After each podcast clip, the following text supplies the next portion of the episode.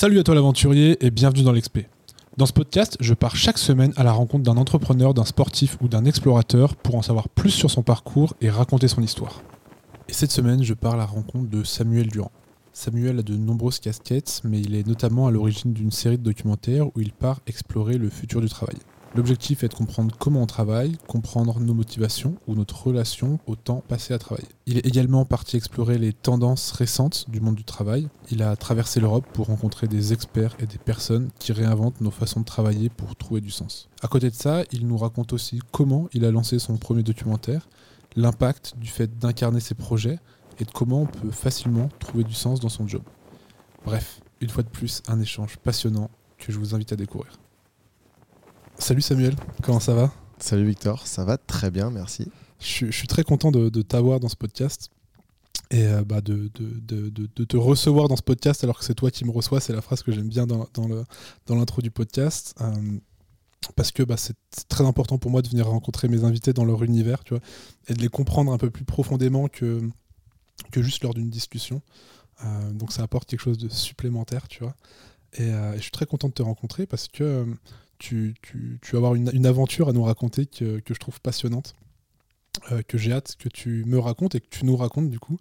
Mais euh, ce que je te propose bah, pour commencer, histoire de, poser un petit peu les bases pour les personnes qui, ne te connaissent pas encore, bah, c'est justement de nous présenter un petit peu qui tu es et, euh, et ce que tu fais brièvement. Merci. Déjà, bienvenue à la maison. Euh, et euh, alors, qui, je suis? C'est toujours la question la, plus difficile euh, à, laquelle répondre, alors que c'est certainement la question la plus simple à laquelle on pense. mon aventure, elle, elle, a démarré il y a 4-5 ans maintenant quand j'étais étudiant en, école de commerce, j'ai monté un premier projet qui était une marque de vêtements. Euh, qui, je, vendais des, t-shirts et des suites en lien avec le ski et la montagne. J'avais monté ça avec deux potes de prépa, on avait envie d'entreprendre euh, et on s'est dit que c'était vraiment un truc assez simple avec peu de barrières à l'entrée. Et on a fait ça euh, pendant 2-3 ans, c'était très très cool, on s'est éclaté, on n'a pas gagné beaucoup de sous, mais on a appris énormément. Euh, c'était le début d'Instagram, c'était le début de l'influence marketing. C'était 2015, euh, un truc comme ça. et c'était très très cool. Et donc, j'ai appris pas mal de trucs. Et tout ce que j'ai appris, j'ai commencé à le monétiser en le vendant euh, en freelance. En fait, j'ai commencé à vendre des prestations en freelance. Et c'est là que j'ai découvert le travail. Parce que jusqu'à jusqu'à présent, à ce moment-là, le travail, c'était horrible, c'était l'école. Et mmh. j'ai détesté l'école toute ma scolarité. J'ai souvenir d'heures assis sur des chaises. Déjà, j'ai souvenir de me lever tôt le matin. Euh, et aujourd'hui, je me lève plus tôt le matin, à part si j'ai un truc à faire le matin, un train ou un truc comme ça. Mais sinon, euh, je me lève quand mon corps me réveille. Et j'ai souvenir que c'était tellement douloureux, tellement difficile de faire ça, euh, de se lever tôt le matin pour aller écouter quelqu'un et être passif quoi, pendant 8 heures, 9 heures. Et, donc, je te raconte ça parce qu'en fait, euh, euh, j'ai toujours été décrit comme quelqu'un de fainéant qui aimait pas le travail. Et ça fait beaucoup rire mes parents aujourd'hui de se dire que je parle de travail en longueur de journée et que j'adore mon travail. Euh, et donc, j'ai découvert le travail en montant cette boîte-là. Et puis en travaillant en freelance, en faisant une vingtaine de missions en première année, deuxième année d'école, qui étaient des missions pareil autour du marketing, ça tournait un peu autour de ça. Et arrive ensuite l'année de césure où j'ai véritablement lancé mon, premier euh, vrai gros projet. Avant, c'était aussi des gros projets, mais, mais là, c'était, c'est ce qui m'a lancé, c'est ce que je fais encore aujourd'hui, euh, qui était une Learning Expedition. Je suis allé, euh, tu vois, il y avait déjà expédition dans, l'histoire, mais c'était une expédition en fait, ouais. L'idée, c'était de faire un tour du monde pour aller à la rencontre des entreprises qui étaient innovantes en termes de recrutement, en termes d'organisation, de management, des pionniers sur le travail, en gros. et d'aller recueillir la bonne pratique pour pouvoir comprendre ce qui faisait qu'ils étaient euh, pionniers, ce qui faisait qu'ils étaient innovants, et le partager ensuite à d'autres entreprises qui avaient à cœur de se transformer aussi. donc j'ai fait une centaine de rencontres comme ça pendant six mois dans, euh, dans 12 villes, euh, 10 pays. Euh, on était deux avec une pote d'école. Et en rentrant, j'ai rédigé un rapport d'études sur le sujet. Et en le rédigeant, je me suis aperçu de deux choses. La première, c'est que c'était un sujet qui me plaisait beaucoup. Vraiment, mmh. j'avais accroché à ce sujet qui était la transformation des entreprises. et, et, et, plus personnellement, euh, la façon d'envisager le travail, le, rapport que chacun entretient à son travail en tant qu'individu. Euh, et la deuxième chose dont je me suis rendu compte, c'est que un rapport d'études, un PDF de 250 pages, c'est nul et personne le lit et personne ne devrait écrire des trucs comme ça.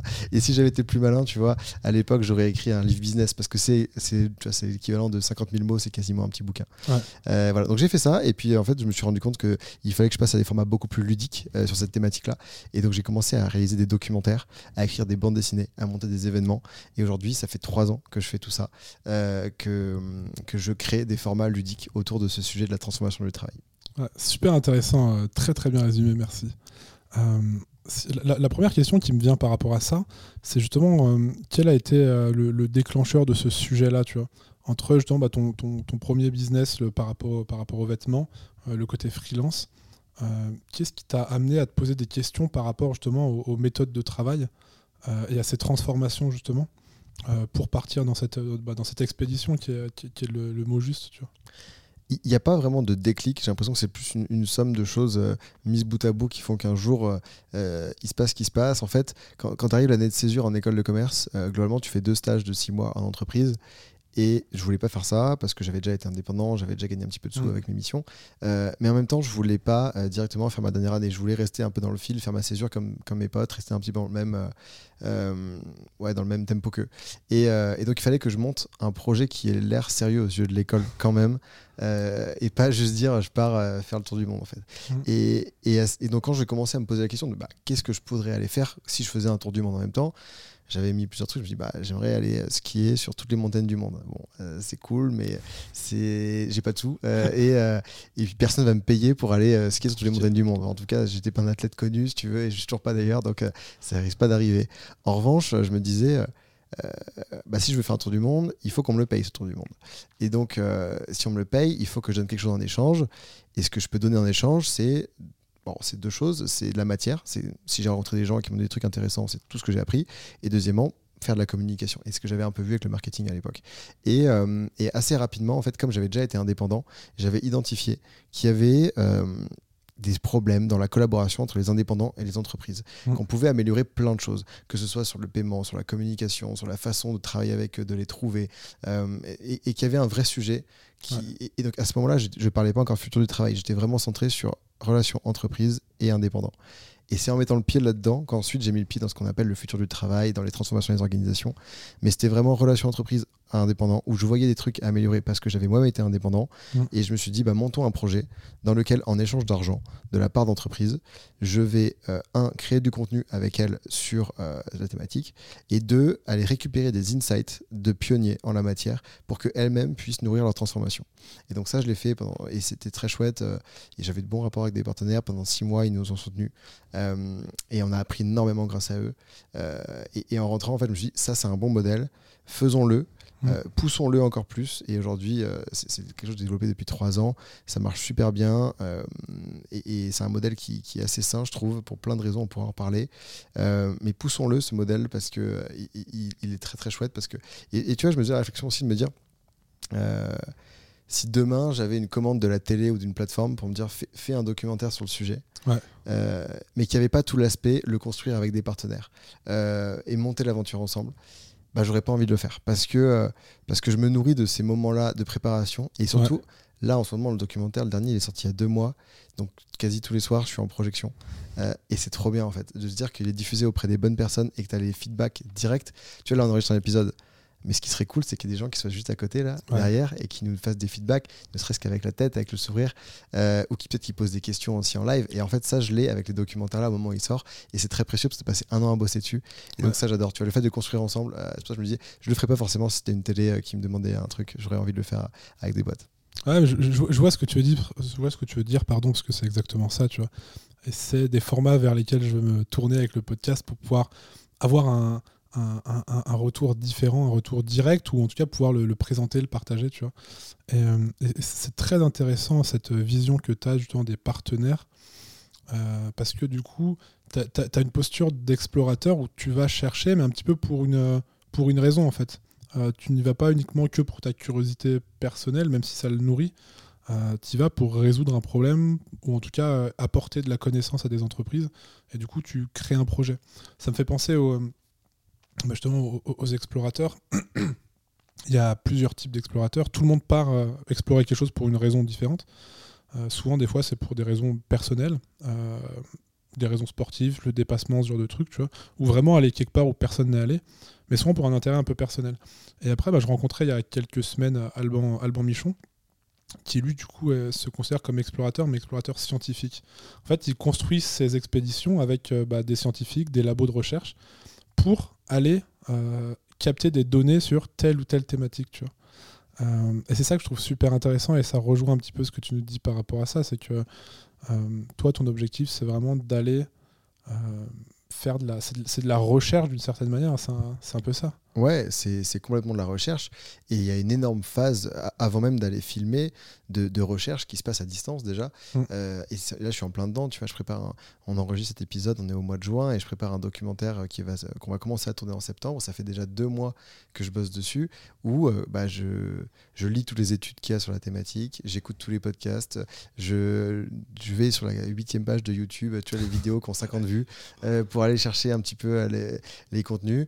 Et il y a un gros, gros travail comme ça de recherche avant même d'aller euh, sur, sur le terrain.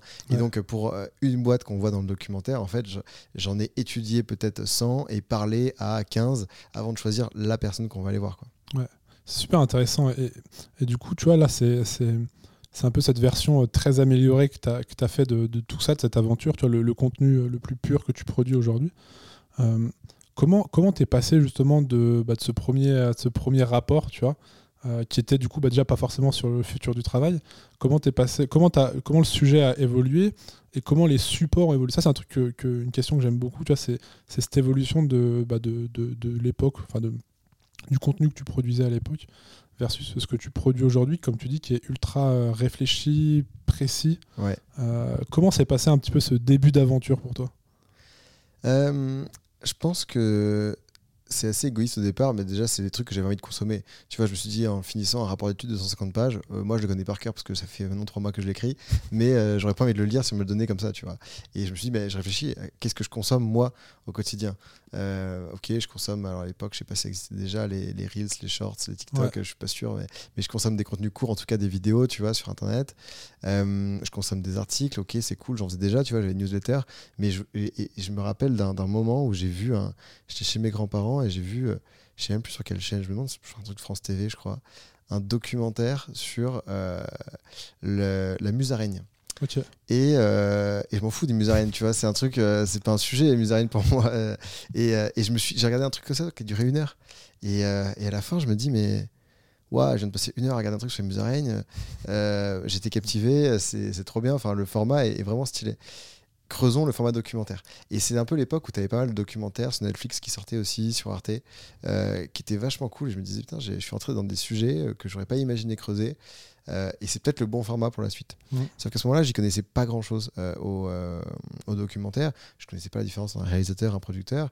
Donc, bah, j'ai fait ce que je savais faire de mieux à, cette époque. Je rentrais d'un tour du monde, j'avais rentré 100 personnes. Donc, je suis allé toquer à la porte d'autres personnes pour demander un peu d'aide, des conseils. Donc, j'ai discuté avec, avec des réalisateurs d'Arte, de France TV, des producteurs aussi, poser des questions un petit peu, voir comment est-ce que ça fonctionnait, comment est-ce qu'on finance, qui filme, qui fait quoi, quel est le rôle de chacun, peu tout ça. Et puis, ils m'ont dit que globalement, euh, bah moi, j'avais fait une prépa à une école de commerce, j'étais pas du tout dans le, monde audiovisuel. J'avais pas beaucoup de chance d'arriver à faire quoi que ce soit. Enfin, moi, je leur disais, j'ai un sujet sur le travail, on va l'adapter, on va faire un documentaire. Ça existe déjà, regardez, mon rapport est là, il n'y a plus qu'à l'adapter. Quoi. Et, euh, et, je me dis, mais en fait, euh, il y a des chances que si quelqu'un trouve ton projet cool, ils se disent bah on prend l'idée et on le fait sans lui parce qu'il n'y a pas besoin de lui en fait. nous on a déjà toute la team pour le faire et lui ça veut la rajouter, elle sera, elle sera pas, voilà quoi. Donc et le gars était assez, assez cool, m'a dit bah, en fait, euh, euh, fais ce que tu sais faire de mieux, c'est-à-dire bah, refais ce que tu as fait, va trouver des gens qui adhèrent au projet, euh, trouve des financements alternatifs, monte peut-être un Ulule, un Kickstarter, ou alors demande des sous à des entreprises partenaires, et puis monte une équipe autour de toi et monte ton projet. Et c'est peut-être comme ça que ça va démarrer. Mmh. Et, et, en fait, c'est ce que j'ai fait, tu vois, donc j'ai rencontré assez rapidement, par hasard, une boîte de prod qui s'appelle Com à Paris. on a été mis en relation par une fille que je connaissais de, très loin et qui elle-même connaissait un gars de chez Com de très loin. Et euh, le hasard a fait qu'on s'est directement super bien entendu avec euh, toute l'équipe. À l'époque, ils étaient six, ils sont une quarantaine aujourd'hui. Euh, ils ont bien grandi et, vraiment, c'était un fit tu vois, amical assez, assez rapide avec la team. Et on s'est dit, bah, go, faisons-le ensemble. Eux, c'était la première fois qu'ils allaient faire un documentaire aussi, et moi aussi. Et, euh, et à ce moment-là, d'ailleurs, tu vois, j'avais shortlisté 3-4 boîtes de prod, et elle, c'était la seule qui avait jamais fait de documentaire. Ouais. Et, euh, et ça n'a pas été un critère de décision pour moi, parce que je me suis dit, mais en fait, euh, moi non plus, je me fais de documentaire dans qui je suis pour juger quelqu'un qui a jamais fait de documentaire sur sa capacité à en faire, tu vois. J'étais et je me suis dit, mais en fait, c'est juste la motivation, tu vois. Est-ce qu'ils sont, est-ce qu'ils sont chauds? Et ils étaient trop chauds et moi aussi. Donc on est partis ensemble et, et après, bah, je te passe les étapes, mais sur les sur le sur les sujets de tu vois de trouver des entreprises qui avaient envie de s'associer au projet, c'est c'est venu assez rapidement. Donc il y a eu euh, un intérêt personnel de curiosité pour répondre à ta Mmh. question. Ouais. Et l'autre truc, c'est un truc euh, très puissant euh, qui était le Covid et qui pour le coup carrément accéléré parce que du coup le rapport d'étude il est sorti juste avant le Covid. Le documentaire je l'ai écrit juste avant le Covid aussi. Ouais. Mais le moment où je suis venu le présenter à la fois à la boîte de prod, à, à la fois aux diffuseurs et aux partenaires, en fait le Covid avait déjà démarré depuis 2-3 mois. Et donc on sentait bien qu'il y avait alors des grosses transformations sur le travail qui étaient déjà, en fait c'était toutes les tendances que j'avais déjà vues avant, mais qui devenaient d'un coup euh, super visibles aux yeux de tous. Et donc ils sentaient que c'était le moment d'en parler en fait. Et donc euh, il y a eu euh, un petit coup de chance, mais en réalité avec du recul c'était pas un coup de chance, c'est juste que j'avais vu des signaux faibles parce que je l'avais étudié pendant, pendant Ouais. un an. Euh, que bah, le Covid arrivait à ce moment-là et donc directement il y a eu de l'intérêt pour le projet et ça m'a tout de suite accéléré dans le fait de me dire que bah, il fallait y aller all-in sur le côté documentaire donc j'étais encore étudiant à ce moment-là j'étais en dernière année d'école et je me suis dit mais il n'y aura pas d'hésitation quoi Et donc euh, j'allais même plus en cours Euh, je faisais juste les trucs pour valider euh, le minimum Ouais. et le reste du temps je le passais juste à bosser sur ce projet Ouais, c'est super intéressant comme, euh, comme, comme, comme démarche et je trouve ça très. j'ai- J'aime bien poser cette question parce qu'en fait, on a tous des, des- des manières différentes de commencer, d'attaquer un projet. Euh, tu vois, il y a des, personnes qui auraient pu se dire juste, euh, bah, je commence euh, moi tout seul avec mon téléphone et puis mon compte Instagram, par exemple, ou LinkedIn maintenant. Puis, je, je, bulle petit à petit l'histoire. Versus, non, en fait, je veux faire un truc avec de l'ambition directe, tu vois, et partir direct sur un, documentaire bah, solide, avec une boîte de prod carrée. Et du coup, je trouve ça super intéressant, cette, cette, cette construction que tu as eue par rapport à ça. Ouais, parce que en fait, euh, j'avais déjà goûté, tu vois, au fait de faire des petites vidéos, des articles pendant le tour du monde. On avait fait du contenu hein, déjà. On Mm. avait un Instagram, on avait, euh, euh, tu vois, on faisait des petites vidéos. On avait dû en sortir une quinzaine, peut-être une vingtaine, des articles aussi. Et je trouvais ça cool. Mais vraiment, je me disais, il faut, il faut un format euh, infotaining, tu vois, un truc euh, où tu as des bonnes musiques, où tu as des belles images, où tu as des plans qui fait que tu rentres dans le sujet euh, et en même temps, tu amènes du fond. Quoi. Et, euh, et Ouais. ça, euh, et, et ça, c'est un pari qui a bien fonctionné, mais qui m'a paru assez évident à l'époque en fait. Ouais, mais je, comprends et, c'est vraiment une vision qu'on partage là-dessus. Tu vois, le, je trouve le documentaire, le, format long du documentaire, tu vois, euh, ce côté long où tu as le temps d'aller en profondeur dans les choses que tu peux pas forcément sur les réseaux sociaux, quels qu'ils soient. Euh, tu as vraiment le temps d'aller en profondeur et que ce soit en même temps bah, faci- fa- facile ou assez digeste à consommer. Comme tu dis, on est capable de regarder un, un documentaire d'une heure sur les musaraignes. Euh, on a appris quelque chose et en fait on n'a pas vu le truc passer parce qu'il y a un petit truc un peu, hypnotique, des trucs qu'on peut retrouver dans les podcasts par exemple, tu vois, sur, sur la longueur et que je trouve génial euh, dans les documentaires. Euh, et c'est du coup, encore une fois, c'est très intéressant cette, cette, cette, cette idée de se dire bah, je vais réfléchir d'un point de vue pas faisabilité, comment je peux faire moi avec mes cartes en main, mais qu'est-ce qui est le plus efficace pour faire passer mon message en fait. Ouais, exactement. Et après, tu construis, euh, tu, vois comment tu peux le faire. Mais tu réfléchis à l'efficacité du message. Et c'est vrai que ce que tu dis, euh, je suis très d'accord avec toi sur euh, tous les contenus longs. Parce que, et, du coup, j'ai commencé par les contenus longs et maintenant je fais aussi des contenus courts, tu vois. Je fais aussi euh, des, euh, des Reels, des TikTok, euh, des contenus écrits, post LinkedIn, tu vois. Et, et, et newsletter, c'est un peu ça aussi, tu vois. Et je vois la différence parce que ça, c'est des trucs où je, où je m'astreins quand même à des publications. Donc je me dis, bah, en fait, il faut que ça sorte quand j'ai prévu de le sortir, Ouais. quand tu as un peu une deadline. Alors que le documentaire, il n'y a pas de deadline en réalité. On- moi, je dis que le prochain, il sera prêt au printemps. Mais c'est printemps, ça peut être avril, mais peut-être ça sera, je sais pas, juin, Ouais. juillet, on verra. En fait, le truc, c'est que on le sort quand on pense qu'il est prêt. Et on n'a pas de. L'avantage aussi de pas avoir une commande de la télé, c'est que tu ne dois pas faire un 52 minutes. Tu peux faire un 52, mais tu peux aussi faire un 55 ou un 47. euh, ça dépend de ce que tu imagines. Le documentaire, la Time to Work qui vient de sortir, euh, on pensait pendant toute la durée du truc avec Flo, le réal, que- qu'il allait faire 1h, 1h10, tellement on avait de trucs à raconter. Et puis on s'est, aperçu qu'en fait, non, 55 minutes, c'était le bon timing parce que Ouais. en le découpant, en le découpant, bah, c'était vraiment ce qu'on voulait. Quoi. Et, euh, et, en, et alors, on l'a terminé en last minute, genre on l'a terminé le matin pour le diffuser le soir même. mais pas parce qu'on était euh, en galère, tu vois. C'est parce que, si on était en galère, mais, mais c'est parce qu'on avait envie de peaufiner jusqu'au dernier moment. et donc, il était prêt à ce moment-là, tu vois. On savait où on voulait aller, on était super fiers du résultat. Et, et, et, ça, c'est un truc que tu peux faire que avec des formats longs. Format mm. court, c'est très compliqué parce que tu as, la pression de la deadline en fait de le sortir, de la consommation rapide aussi. Et le documentaire, ce qui est chouette, c'est qu'il peut vivre quelques années. Tu vois, j'ai encore des demandes de projection pour le premier documentaire qui est sorti il y a trois ans maintenant. Euh, et des gens qui le découvrent parce que bah, du coup il est mieux référencé, tu vois, parce que c'est le premier. Et, euh, même si le, c'est assez exponentiel, c'est fait boule de neige quand même sur euh, le visionnage des différents documentaires. Mais le premier a encore de l'intérêt. On me parle du premier, il y en a qui me découvrent avec le premier. Alors que moi, tu vois, je je suis passé à carrément autre chose depuis. Ouais, mais c'est super intéressant et, tu touches à une notion que, que je trouve très importante là-dedans. Euh, c'est la notion de durée de vie.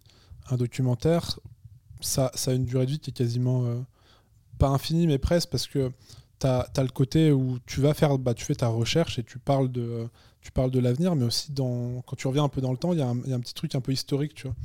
Euh, j'en parlais, parlais bah, avec Ulysse Lubin, du coup, super drôle parce que tu vois, du coup, bah, lui, ses aventures, il les crée comme ça. Et aujourd'hui, son objectif, c'est de faire des documentaires ou en tout cas des, formats longs sur chacun des trucs et potentiellement d'écrire un livre. Euh, et encore, j'adore ça, tu vois, parce que c'est ce que je fais aussi avec le podcast, me dire que euh, ce que tu vis et ce que tu vas rechercher, en fait, tu le formalises d'un point de vue physique, plus ou moins, tu vois, euh, avec quelque chose de long qui va durer dans le temps et voir en fait un petit peu après ta carrière et ta vie comme une armoire que tu remplis avec des livres, mais du coup avec des documentaires avec ces contenus-là longs. Euh, versus, tu vois, comme tu dis, bah, les contenus courts que tu peux créer, euh, bah, tu les oublies. C'est consommé très rapidement, tu les oublies très rapidement. Il y a une durée de vie qui est très, euh, très courte, tu vois. Ouais, ouais, et puis t'as plus de mal à faire passer de l'émotion avec un truc court. Enfin, un, ça m'a jamais fait pleurer un Reels, tu vois, où, où j'ai jamais eu une émotion folle devant un post LinkedIn. Ça peut arriver, hein, parfois, t'as des trucs qui sont bien écrits, tu te dis, ouais, ok, c'est stylé. Mais, mais le format long, tu arrives à rentrer dans une histoire quand même, euh, et c'est assez ouf. Alors, c'est pas pour ça que je le fais, c'est pas mon moteur de, c'est pas mon, levier de motivation principal. Euh, les, messages que je reçois de gens qui ont vu le documentaire et qui me disent que ça les a aidés à changer de taf ou que ça leur a fait prendre conscience de certaines choses sur leur organisation, sur leur travail ou des boîtes qui sont transformées. J'en ai pas mal des messages comme ça de, gens et c'est super gratifiant. Mais c'est pas mon levier de motivation principal, mais ça fait tellement plaisir quand même de se dire qu'il y a des gens qui ont, ressenti de l'émotion. Là tout à l'heure j'avais un gars au téléphone qui me disait qu'il avait quasiment pleuré à la fin du dernier documentaire. Euh, euh, et, et, je me rappelle, moi, du, du, meilleur moment euh, de l'année, là, c'était il, y a deux mois, quand le documentaire est sorti. Je l'avais vu vu tellement de fois, tu vois, c'était euh, je connaissais par cœur à la fin parce qu'en montage, tu le vois, tu le vois, tu le vois. Mais quand il quand il sort et là, tu vois, as les lumières qui se rallument, tu as les gens qui applaudissent et tu, tu, viens de te manger le documentaire t'as une émotion particulière. Même moi, je me suis fait surprendre par l'émotion. Euh, alors que ça m'est jamais arrivé en postant des posts LinkedIn, tu vois, des trucs comme ça. Donc, format long, euh, ouais, c'est trop stylé et je recommande à tout le monde d'en faire, même sur, euh, même, même sur de l'écrit, tu vois, de se dire, creuser un article un peu plus long, tu vois, plutôt que de se dire, allez, on fait un 800 mots, non, va, va en chercher un, 3000, un 4000, un 5000 mots. Et en fait, tu fouilles ta pensée encore plus. et, et, ça a aussi de la valeur, ne serait-ce que pour ça, ne serait-ce que pour arriver à faire décanter ses idées. Parce que le documentaire, entre l'idée que j'ai maintenant et ce qui sortira dans un an, mais il va changer tellement de fois. Euh, c'est sûr, tu vois. déjà parce que c'est pas scripté et par rapport à un film, euh, ça va bouger. Mais même, tu vois, sur le précédent, franchement, jusqu'à un mois avant la sortie, on savait pas comment on allait le terminer. Parce que on a, la vision du travail évolue, parce qu'il faut confronter les trucs. Et ça qui est hyper précieux, c'est que moi qui n'ai pas très en entreprise, j'ai besoin de me confronter à plein de visions, de parler à plein, plein, plein de gens pour nourrir euh, ces réflexions-là. Et, euh, j'ai pas une conviction profonde sur un truc où je me dis euh, non mais c'est sûr que c'est ça Victor. Euh, et donc je, vais aller voir telle personne elle va le dire. Et puis dans le documentaire ça va être comme ça comme ça comme ça. C'est impossible. En fait on va filmer plein de trucs. Et puis et c'est pour ça les interviews tu vois quand on fait une interview elle dure une heure une heure et demie. Et puis on va regarder que cinq minutes. Parce qu'on va choisir vraiment exactement ce qu'on veut conserver ce qu'on veut montrer. Mais c'est ça, part du, de l'apprentissage global. Et c'est pas une idée très précise de ce qu'on veut avoir. Et ça c'est super précieux je trouve Ouais, je, vois ce que tu veux dire et c'est super intéressant parce que ça, ça, en revient à la liberté que tu, parlais tout à l'heure justement par rapport au, format et ce qui conviendrait pas forcément à une télé. Euh, on a la chance avec euh, bah, justement euh, l'évolution des réseaux sociaux mais aussi des, entreprises, et du business et de tout ce monde-là, tu vois, des plateformes comme YouTube, d'Internet et, et, cette possibilité de pouvoir aller diffuser des documentaires, des films dans des salles de spectacle, des cinémas ou directement dans des entreprises. Euh, on, a, toutes ces choses-là qui arrivent et du coup qui permettent de changer les règles de ce qui se faisait. Je pense que si on avait eu cette discussion, euh, je sais pas, peut-être 10 ans ou 20 ans en arrière, on aurait dit bah non, en fait, euh, le seul format possible, c'est le 52 minutes télé. parce que bah, si tu veux le faire tout seul et vendre ton DVD, dans, impossible, et ce genre de trucs. Donc, donc c'est super intéressant et, c'est un exemple qui est, ultra intéressant parce qu'en plus, bah, tu parles de, de, futur du travail et tu crées ben, ton propre futur là-dedans, tu en faisant un truc qui est unique et tu vois, euh, de, de, retoucher jusqu'au dernier moment un film, bah, c'est un truc qui, tu vois, pour plein de gens dans le cinéma, je pense qu'ils te prendraient pour un fou et je pense que ça a déjà dû arriver. Mais d'un point de vue d'un créateur, tu vois, tu te dis, bah, en fait, c'est le truc le plus logique. Tu vois, je le termine juste à la comme à l'école, quand tu termines, t'écrivais le, le jour de ton bac, les derniers mots au dernier moment. C'est exactement pareil, tu vois. Euh, tu le fais et, puis il y, y, a aussi une question, comme tu disais, d'instant T parce que déjà entre le moment où tu le commences et tu le termines, il y a un truc qui se t'évolue, tu grandis, mais aussi le moment où tu le publies. Euh, toi, faut, tu peux pas le publier n'importe quand après, tu vois, pas trop longtemps après la création du truc. Ouais, c'est clair. Euh, en fait, euh, as, as déjà, ne serait-ce que parce que tu as envie de le sortir. Tu as bossé dessus pendant tellement longtemps. tu T'as pas envie de te dire, bon, bah maintenant je dois attendre euh, trois mois pour le sortir pour X raisons, tu vois. Non, il est prêt, il sort. Tu, mm. vois. Il y a deux jours de délai max parce que tu tiens plus en place. Tu l'as vu 18 fois, tu, tu, veux le sortir. Euh, et, puis parce que, effectivement, en fait, et, en même temps, tu as envie de passer à autre chose aussi, tu vois. Euh, tu as bossé tellement dessus. Euh, je suis hyper content de le diffuser et ces moments sont super précieux. Mais en même temps, euh, pour beaucoup de gens, alors c'est le truc récent et on en parle, mais moi je suis déjà dans autre chose, je suis dans le prochain projet et, euh, mm. et, c'est comme un, comme un livre aussi. Tu vois, il y a beaucoup de gens qui te disent ça d'un livre, c'était tellement dur à écrire. Documentaire, c'était pas difficile, mais c'était euh, c'est plus que intellectuellement, tu as tourné en boucle sur les mêmes thématiques. Tu as l'impression d'avoir fait le tour de truc. Euh, et moi, le documentaire va pas me nourrir euh, parce que je le connais par cœur. En revanche, ce qui va nourrir, c'est les conversations que je vais pouvoir avoir autour de lui parce que les gens vont le percevoir de façon différente. Et ça, c'est intéressant de pouvoir discuter de quel est ton ressenti et qui va pas du tout être le même de d'autres personnes. Et ça, c'est très précieux. Mais en même temps, du coup, j'ai envie de me nourrir d'autres de, d'autres sujets, d'autres formats, d'autres choses. Et, et c'est ce qui m'éclate en fait. C'est la nouveauté. Et c'est le fait d'apprendre aussi, tu vois. Euh, moi, j'ai identifié mes, mes, leviers de motivation. Euh, parce que c'est le truc dont je parle dans mes documentaires, donc forcément je me suis posé la question de quels étaient les miens et, et, euh, et j'en ai identifié deux. Le premier c'est l'environnement de travail, tu vois, c'est, la vie que ça me permet d'avoir, la flexibilité totale, les gens que je rencontre, à la mm. fois les, les, speakers qu'on va voir, et je trouve ça hyper précieux. C'est comme toi quand tu fais un podcast, hyper précieux le moment de se dire où Bon, tu, dans le documentaire, les gens voient 5-6 minutes, euh, euh, mais en fait, souvent, c'est une matinée, une journée, euh, et des échanges en amont. Après, aussi, avec la personne, tu, loues, tu noues une relation qui est très précieuse, et je me sens super privilégié parce que c'est des personnes que, que j'adore, forcément, que je mets dans le documentaire. donc, ça, c'est pour le, motivation, tu vois, sur l'environnement, et puis le deuxième, sur l'apprentissage sur le fait de se dire j'adore cette position d'outsider où il faut repartir de zéro, il y a tout à démarrer. Et, c'est pour ça que le prochain projet, tu vois, ça sera un, documentaire, mais ce sera pas la même chose du tout. On va faire une, série d'épisodes, on va intégrer de la fiction aussi beaucoup plus. Euh, et donc challenge technique parce qu'il y a tout à, tout à apprendre, tout à faire. Euh, et c'est ça qui m'excite à fond. Euh. Et, pareil, donc sur la forme et sur le fond du sujet aussi, ça sera très différent. Quand tu parles d'apprentissage, justement, c'est de l'apprentissage personnel dans le sens où tu prends l'exemple, tu as le fait de passer d'un documentaire purement documentaire, un documentaire qui va lier justement en, termes d'épisodes et en plus avec de la fiction. C'est toi de l'apprentissage dans euh, le fait d'apprendre quelque chose et d'aller plus loin euh, d'un point de vue technique et professionnel, ou c'est de l'apprentissage par rapport à ce que tu vas chercher et apprendre sur le terrain en fait? C'est les deux parce que euh, il y aura l'apprentissage technique parce que bah, diriger des comédiens, euh, c'est pas. Alors, je suis pas tout seul, tu vois, je suis avec la, boîte de prod qui l'a déjà fait aussi. Mais euh, penser une architecture d'un documentaire qui va bien s'enchaîner avec à la fois des interviews d'experts d'entreprises et en même temps des comédiens qui ont du texte ou pas forcément, ça dépendra des épisodes. Euh, et une construction qui est logique sur cinq épisodes, mais en même temps faire en sorte que chaque épisode puisse exister de façon indépendante. Bah, c'est chaud. Euh, et euh, il y a des rêves qui existent, tu vois. je me regarde des documentaires en ce moment qui sont construits euh, avec des mélanges de fiction, comme ça, sur des sujets qui n'ont rien à voir avec le futur du travail, mais juste pour comprendre la, construction. et en même temps, je me dis que c'est beaucoup d'intuition et de bon sens, en fait, et qu'on va le faire assez naturellement. Et il n'y a pas forcément de règles ou de playbook, tu vois, pour faire ça. et sur le fond du sujet, c'est un nouveau sujet, on va aller s'intéresser à l'impact de l'IA sur la gestion des compétences. C'est tout un champ du futur du travail. Quand tu tapes Future Work dans Google, euh, la moitié des résultats aux États-Unis, c'est sur euh, automation, euh, AI, tout ça. En Europe, un peu moins. On est beaucoup plus sur les sujets de quête de sens.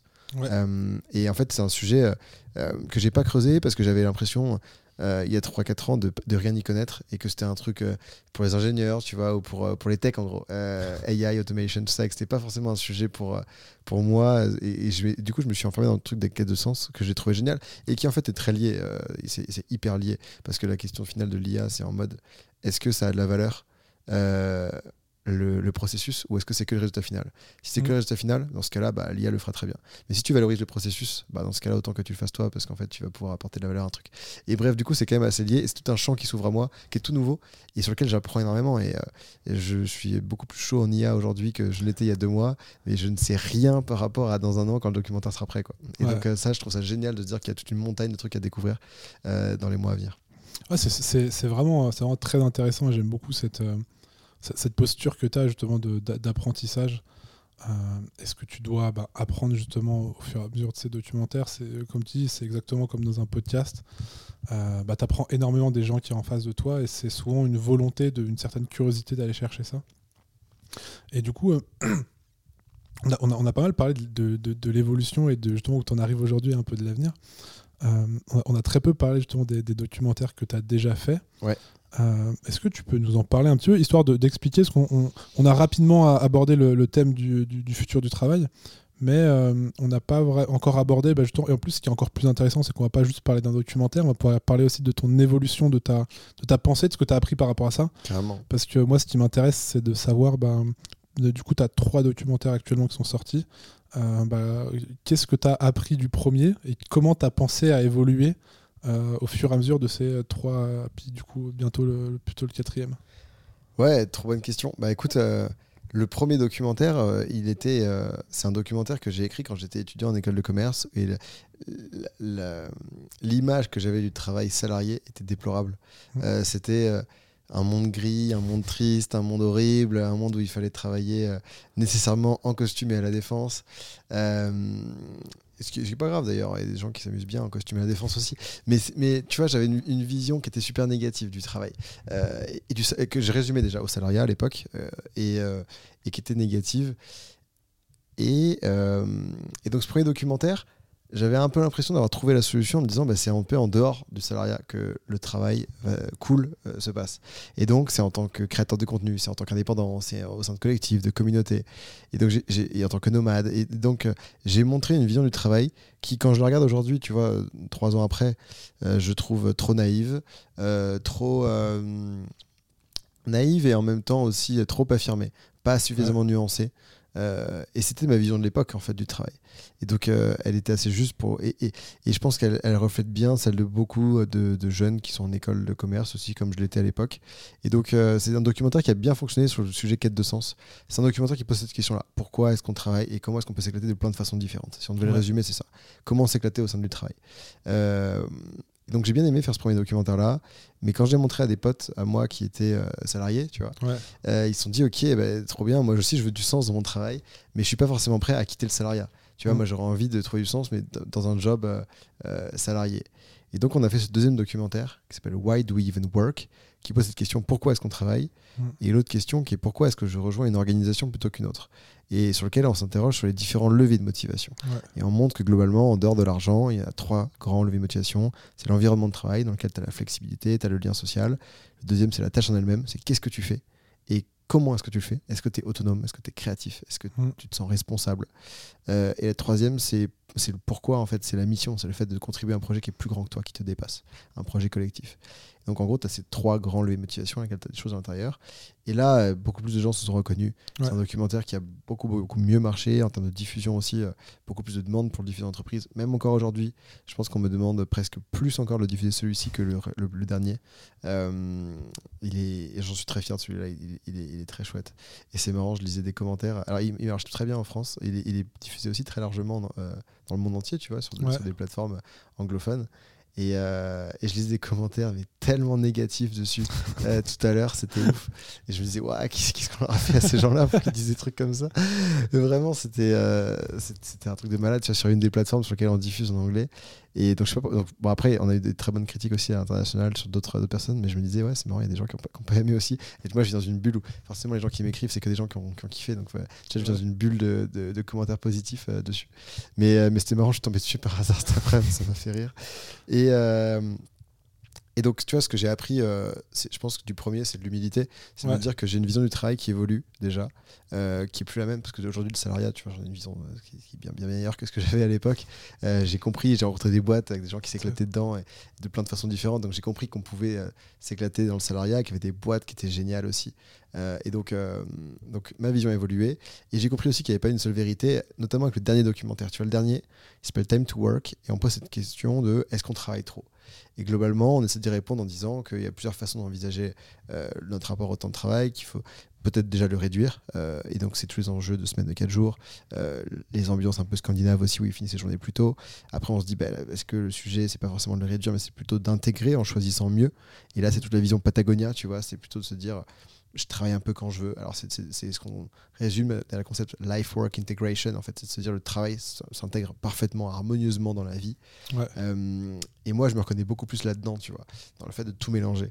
Euh, et en fait, euh, non, 50% des gens se reconnaissent comme moi là-dedans, mais 50% non. Quand je fais tu vois, un petit sondage, quand on est 300, 400 dans des projections, on arrive quasiment tout le temps sur une parité parfaite. 49, 51%. Et les gens, il y a quand même une bonne moitié qui se reconnaissent plus dans une franche séparation pro-perso, alors que d'autres, c'est dans le mélange intégral. Et donc, tu vois, c'est beaucoup d'humilité euh, dans le fait qu'il y a plein de façons de voir le travail différemment. Mm. Euh, et l'approche, en revanche, des documentaires, elle est restée la même. Elle est de dire on n'a on pas une posture de sachant. On n'est pas là pour donner des leçons, on est là pour apporter des idées. Et, euh, et apporter une idée, ça veut concrètement dire on va te montrer des bonnes pratiques de boîte. On te dit pas c'est comme ça qu'il faut faire, qu'il faut reproduire, il faut calquer. On va juste aller voir des boîtes qui sont innovantes. Et l'idée, c'est que pendant tout le processus de visionnage du documentaire, en fait, tu te poses des questions, tu réfléchisses. Et que les graines soient plantées, que quand on ressorte, bah, tu puisses encore y réfléchir, en parler autour de toi peut-être. Et peut-être que pour toi, ça, ça germera jamais, ou ça germera dans deux ans. Pour d'autres, ça va être immédiat, tu vois, ça sera des clics tout de suite, ah, mais il faut que je change ça, ou j'en parle, et la semaine prochaine, je change tel truc. Mais, euh, mais l'idée, c'est ça, en fait, c'est de se dire on progresse collectivement sur des sujets de transformation du travail en s'appuyant sur des pionniers. C'est ça un peu le fil rouge. Et l'autre fil rouge, euh, je te dirais que c'est aussi euh, euh, ces documentaires-là, ce qui, ce qui rassemble les trois, c'est l'envie de répondre à des questions qui sont à la fois très terre à terre. Est-ce qu'on travaille trop? Pourquoi est-ce qu'on travaille? Et en même temps très philosophique. et donc faire appel à la fois à des entreprises qui témoignent de leur quotidien et des experts qui prennent de la hauteur, sociologues, auteurs, anthropologues dans le dernier, euh, et ça, c'est chouette. Euh, une question qui me vient, qui est, en fait, je trouve ça super intéressant du coup, mettant le, le fait de, pouvoir t'avoir avec ce recul que tu as, tu vois, et de pas juste t'interviewer après ton premier documentaire, parce que euh, dans ce que tu dis, tu vois, dans, le premier documentaire, tu avais un truc qui était très personnel. Tu partais avec une idée et tu allais chercher en fait un peu des réponses à cette idée, à te dire, tu avais envie de, de, montrer ce que toi tu pensais, ce que tu partageais. Euh, et du coup, il y a une évolution. Maintenant, on a l'impression que tu es plus dans, dans, la recherche sur d'autres trucs.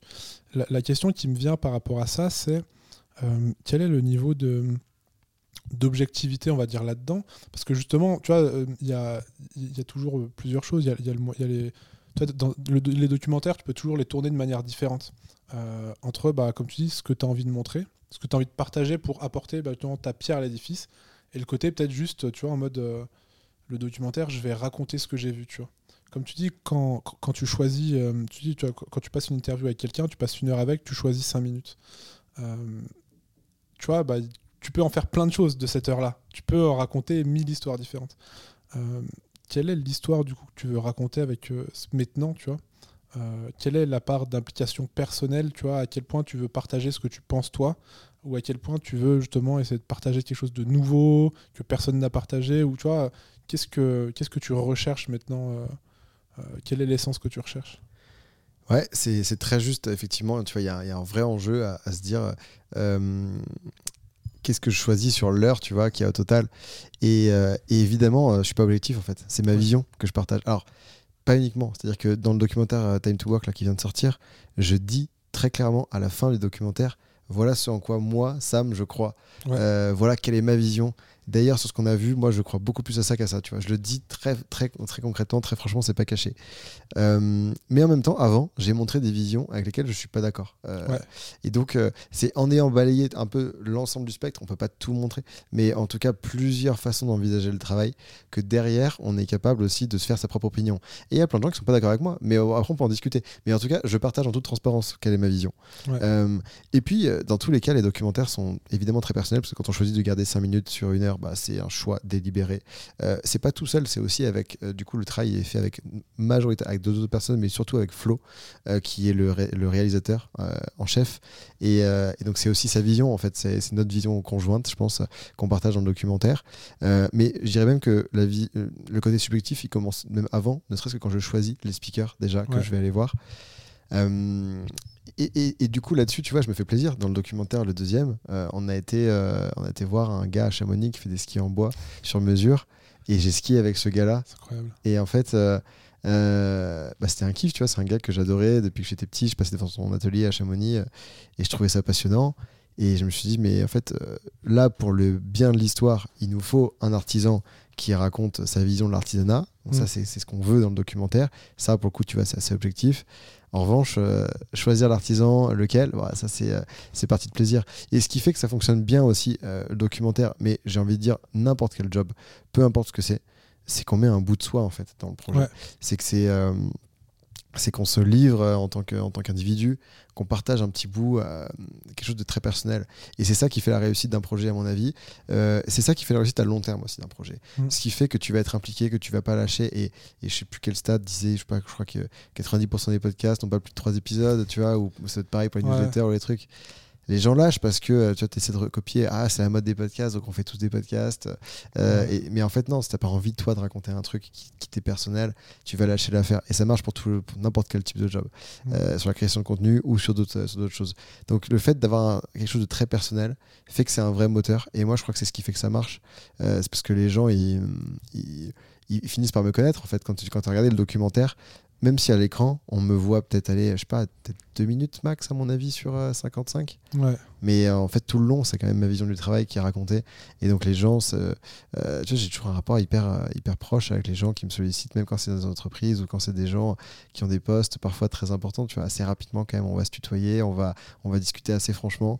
et c'est assez appréciable. Et, je pense que c'est lié au fait que j'écris beaucoup en mon nom, concrètement. Et c'est pas, pas un, un contenu froid, tu vois. Ouais. Mais c'est super parce que justement, tu, tu, tu m'ôtes la question de la bouche. Justement, c'est la question que j'allais te poser de savoir si. Euh, euh, qu'est-ce que tu pensais de, l'impact de ton implication justement sur euh, le, documentaire et sur sa réussite Mais du coup, tu vois, ça, ça, m'en amène à une autre question encore. justement, comme tu dis, bah, on, parlait d'intelligence artificielle avant et de processus. Euh, c'est un petit peu ça aussi, c'est que je pense que, toi, on en parle beaucoup en, marketing de, de, l'humanisation, d'humaniser les choses, euh, de personal branding. Par exemple, si on prend LinkedIn aujourd'hui, bah, ce qui fonctionne, c'est les gens, pas les entreprises, tu vois. Ouais, mettre une photo de toi, raconter ta vie, carrément. Tu vois Tu fais ça bien d'ailleurs. Merci. Merci de m'afficher en live. Non, mais en vrai, tu vois, c'est ce qui marche. Et au-delà de ça, de, de, voir un visage, tu vois, de de, personnifier. Comme tu dis, le, fait de le montrer en documentaire, de mettre des têtes avec des entreprises, avec des gens et tout, tu vois. Euh, si, tu mets, si on avait la mascotte de Patagonia qui parlait, ça serait pas autant parlant que telle ou telle personne. Euh, et au-delà de ça, le fait de toi l'incarner comme un. C'est un truc qu'on voit beaucoup en storytelling, le fait d'incarner en fait un personnage et d'aller euh, d'avoir une certaine mission. Alors pas forcément un combat, d'avoir une certaine mission, en tout cas une aventure. C'est pour ça que j'aime beaucoup ce, principe d'aventure, c'est le fait d'incarner euh, d'incarner un chemin. Euh, et, ce que je voulais te demander par rapport à ça, justement, en tout cas, de te faire réfléchir et de que tu puisses me partager ta réflexion par rapport à ça, ce qui va faire le lien avec la suite et, l'IA, justement. Euh, est-ce que c'est pas ça un peu qui, aujourd'hui, nous sépare ou nous différencie d'une IA Tu parlais de processus, mais justement, au-delà du processus, est-ce que c'est pas l'implication personnelle et le fait de pas être objectif, justement, euh, et d'avoir ton avis personnel? Parce que tu vois, je pense que si on prend ChatGPT et je lui demande de m'écrire un documentaire sur le, sur, euh, sur le futur du travail, il arrivera à trouver plein de trucs. Il y a sûrement qui citera peut-être ton contenu.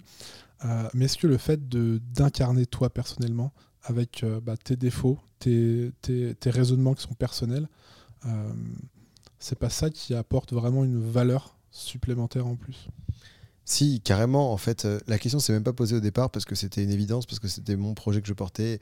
Et donc, le documentaire racontait un peu mon histoire, le tout premier en tout cas. Et donc, pour la suite, euh, les, autres aussi, euh, c'était ça. Mais je suis bien d'accord avec toi. En fait, ce qui fait notre singularité, c'est justement ça c'est de, de, mettre un petit bout de nous dans nos projets, dans le processus. Et c'est ce qui va nous différencier d'une IA.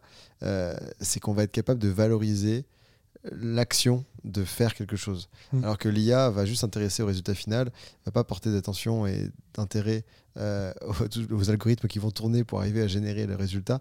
Euh, ce qui est précieux, c'est que nous, on va pouvoir euh, trouver du plaisir, un sentiment d'utilité, un sentiment de, de l'apprentissage aussi, tu vois, tout ça, dans l'action. du lien social, un tas de choses. Et, ça, c'est super précieux. Et, je crois que vraiment, c'est ce qui fait qu'un projet fonctionne.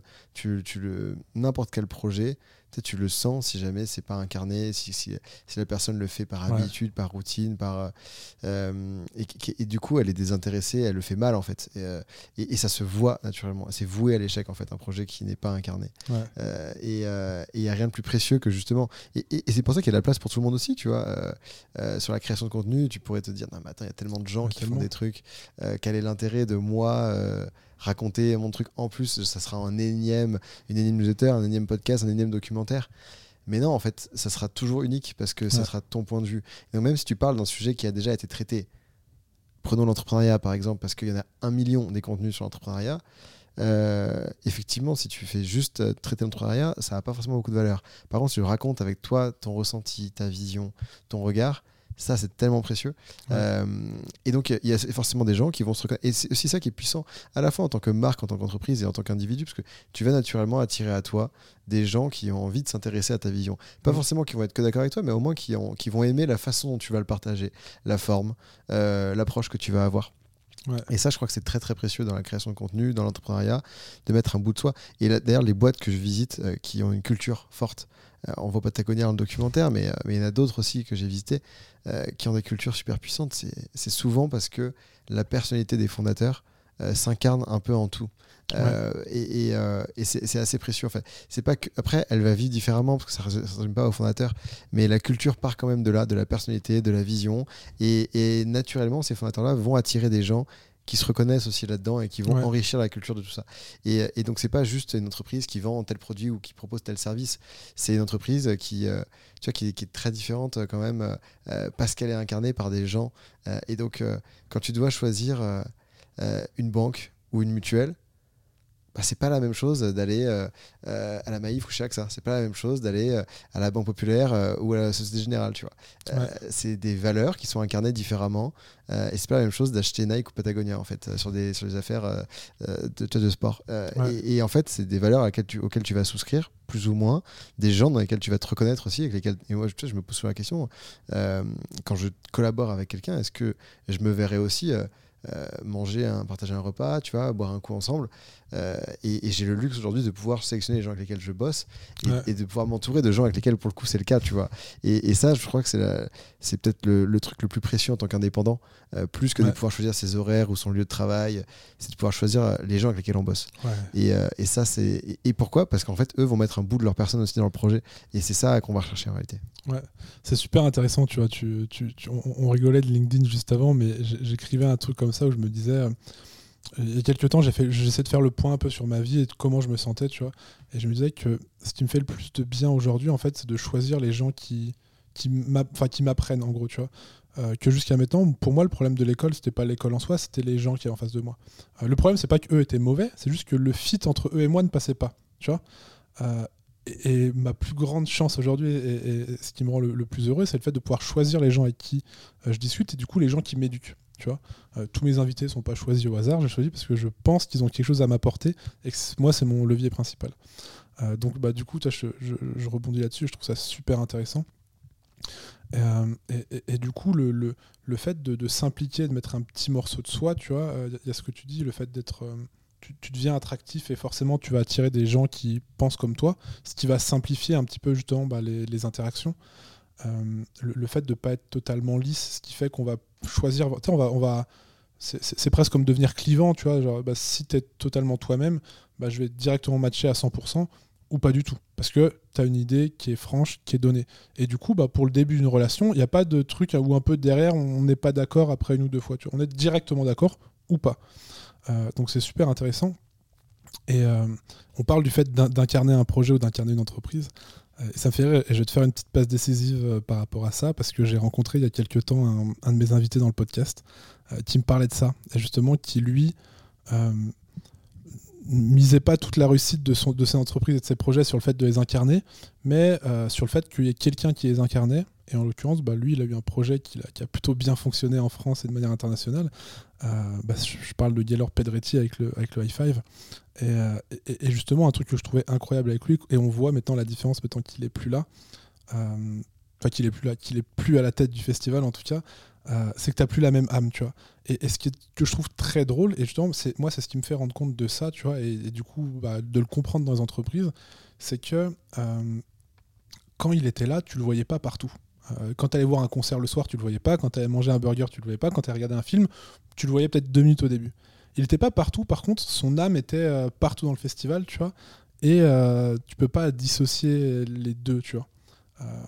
ce que je trouve super intéressant. Et, parce que justement, toi, je m'étais dit, avec ma vision justement euh, externe à ça et puis d'indépendant, de, de, j'ai dit dans une entreprise, quelle qu'elle soit, aussi puissante soit-elle et aussi puissante soit son fondateur, qu'on parle d'Ivan Chouinard ou de Steve Jobs, euh, comment on peut retrouver justement la personnalité de ces personnes euh, dans, dans, dans, dans, la vie, dans les employés aujourd'hui, alors que justement on a des, des, des strates qui sont énormes, on n'est pas juste deux à bosser, tu vois, enfin ils ne sont pas juste deux à bosser. Ouais. Mais ouais, carrément, bah en fait, euh, et c'est un bon exemple, euh, Gaylord, parce qu'avec le i5, euh, j'ai fait quelques années, j'ai dû louper peut-être sur 10 ans, tu vois, 2-3 éditions, mais j'en ai fait quand même la, grande majorité. Et, et Gaylord, tu le vois pas, mais par contre, tu, tu, tu ressens carrément euh, sa présence dans, dans, tout. Tu sens qu'en fait, il a mis son nez dans l'organisation. Mm. Alors, il y a des trucs qu'il a dû gérer lui-même, où il a dû décider que tel truc était à telle heure, à tel endroit, euh, et que telle personne allait se comporter comme ça. Mais je pense que surtout, il a recruté des personnes dans ce team qui ont bossé sur le projet, qui ont pensé comme lui. Et donc, et dans une entreprise, alors, je crois que c'était pas énorme, tu vois, Like That, c'est une petite boîte. Hein, il devait être à l'époque, je sais pas, peut-être 10, à mon avis, euh, peut-être 20, tu vois, qui bossaient sur le festival, un peu plus, j'en sais rien. Mais, mais sur une boîte comme Patagonia, ou des boîtes de milliers de salariés qui ont des, qui ont des cultures puissantes, bah, c'est le fait que en fait, ta culture, c'est un ensemble de règles tacites euh, et c'est un ensemble de, choses qui sont non dites aussi, mais de comportements. On attend que tu te comportes de telle façon face à une nouvelle situation. Et donc, assez naturellement, euh, l'ensemble des, euh, des, comportements vont tendre à s'harmoniser selon ce qui a été défini collectivement comme étant la culture. Et donc, euh, toi, en tant que client ou en tant que consommateur, tu, tu vas avoir euh, l'impression que tout est euh, toujours semblable, que ça vient du, du, boss, de la boss, de la personne qui, en tout cas, est à la tête du truc. Et c'est parce qu'en fait, c'est la culture qui s'est créée autour de cette vision-là, de ces valeurs-là, de cette âme-là, qui, qui s'incarne en toute chose. Et c'est ça qui est, qui est, hyper précieux quand une entreprise est capable de, de, de faire ça. Ah, c'est formidable, en fait. Et, et la culture, elle va à la fois se nourrir de ce qui a été le point de départ, la personne, et en même temps de, de l'ensemble de la richesse des gens qui vont aussi contribuer et elle va évoluer. Et le rôle de, des RH, des dirigeants et, en fait de l'ensemble des personnes de la boîte, c'est de se dire face à un nouveau comportement d'un nouvel entrant, est-ce que ça c'est quelque chose que le groupe valide comme étant euh, tu vois, une nouvelle jurisprudence, en gros, un nouveau comportement auquel on est tous d'accord et c'est très bien, on fait comme ça, ou alors ça, non, ça, ça nous plaît pas, ça, on le fait pas comme ça. Et donc c'est comme ça que la culture va évoluer dans le temps et qu'elle va faire qu'elle, et, qui fait qu'elle n'est pas figée ensuite. Ouais, c'est drôle, tu sais, comme, comme tu l'expliques, on a l'impression qu'il y a un truc qui est, qui est très animal, euh, dans le sens, euh, tu sais, un peu ce, ce, cette notion de, de meute, euh, où je pense à ça, où tu aux oiseaux qui se coordonnent, aux poissons qui se coordonnent, à ce genre de truc et tout, tu vois. Parce que, parce que du coup, bah, ils arrivent à se coordonner pour avancer et pour garder cette, cette synergie et cette, cette, cette, cette, cette, synergie entre eux, tu vois. c'est assez drôle, justement, ouais, la, la, manière dont tu le présentes, et je trouve ça super intéressant de, de, garder cette unicité, que, entre guillemets, comme qui que ce soit qui le fasse, qui le dise, euh, tu as une même voix qui parle derrière. Euh... Ouais, j'ai vu des boîtes comme ça, franchement, ou euh, même des grands groupes, tu vois, qui n'étaient pas des, des, boîtes ultra connues, mais, euh, mais où tu parlais au PDG, tu parlais à des managers, tu parlais à des personnes qui étaient, tu vois, stagiaires, alternants, ou des personnes qui avaient des jobs, tu vois, au SMIC dans la boîte, d'autres qui étaient super bien payés ils étaient tous alignés. Tu as l'impression d'entendre le fondateur qui parlait euh, en interview, tu vois, vraiment. C'était même façon de se comporter, euh, très classe, hein, tu vois. C'était pas pourriture, justement. euh, c'était, ils étaient tous justement hyper alignés là-dessus. Et tu te dis, ah, c'est quand même puissant d'avoir créé un truc. Il y a presque un truc, euh, tu vois, de, l'ordre du gourou, euh, mais qui, peut avoir des défauts aussi en même temps. Et du coup, quand la personne disparaît, bah, tu n'as plus la même âme, tu n'as plus la même entreprise, c'est plus la même chose, c'est beaucoup plus compliqué. Mais, euh, mais en même temps, je trouve que c'est assez puissant. Et on assiste en ce moment, je crois, et c'est assez sain à mon avis, à, euh, au fait que les entreprises incarnent de plus en plus des, valeurs, des visions. Euh, plutôt que de se dire on, est lisse, euh, vous aurez plein d'avantages chez nous, en fait elles vont beaucoup plus assumer leur vision, leurs valeurs et dire les projets, les sujets de société sur lesquels elles s'engagent, ce qui, ce qui est important pour elles. Et je crois que et, donc ce faisant, elles, réduisent un peu leur pool euh, de talent, de, vivier sur le recrutement potentiel parce qu'en fait, bah, tu vas te priver de gens qui vont pas souscrire à la vision. Euh, et, en même temps, en fait, tu as des gens qui sont beaucoup plus engagés et qui naturellement, tu fais une sorte de présélection. Je prends l'exemple aux États-Unis, tu vois, dans le documentaire, on voit Ben Jerry's. Ben Jerry's, il se déclare ouvertement démocrate. Euh, et, euh, et, en faveur euh, de, la justice sociale, de, de, la protection de l'environnement, des, des, droits LGBTQ+. Tu vois, ils, ils, sont hyper engagés sur 5-6 grands sujets de société sur lesquels ils prennent la parole. Et donc, bah, a priori, tu vois, si tu es, un vrai républicain, tu vas pas acheter la Ben Jerry's ni en tant que consommateur, ni tu vas, ni tu vas aller travailler là-bas. mais en même temps, si tu te, tu te connectes à d'autres de leur, de leur combat, bah, tu vas te sentir hyper engagé et naturellement, tu vas avoir des gens qui vont se retrouver. Le seul souci dans tout ça, c'est que du coup, tu as moins de diversité. C'est que tu recrutes des gens qui te ressemblent de plus en plus et tu as moins de diversité. Mais, euh, mais par contre, euh, si tu arrives à ancrer tes valeurs d'entreprise autour de plusieurs piliers qui, eux, sont différents et rassemblent des gens différents, là, c'est super puissant et je crois que c'est ce qu'ils ont réussi à faire.